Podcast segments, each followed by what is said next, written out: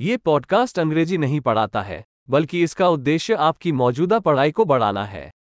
भाषा सीखने का एक प्रमुख घटक आपके मस्तिष्क को भारी मात्रा में भाषा के अधीन करना है और यही इस पॉडकास्ट का सरल लक्ष्य है।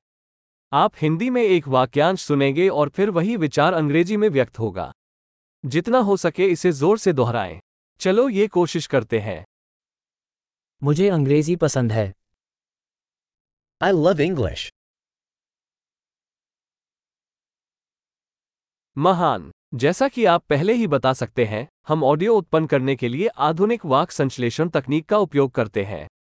इससे नए एपिसोड तेज़ी से जारी करना और व्यवहारिक से लेकर दार्शनिक से लेकर छेड़खानी तक अधिक विषयों का पता लगाना संभव हो जाता है। यदि आप अंग्रेज़ी के अलावा अन्य भाषाएँ सीख रहे हैं तो हमारे अन्य पॉडकास्ट खोजें, नाम बिल्कुल अंग्रेज़ी सीखने का तरीका जैसा है, लेकिन दूसरी भाषा के नाम के साथ। शुभ भाषा सीखना।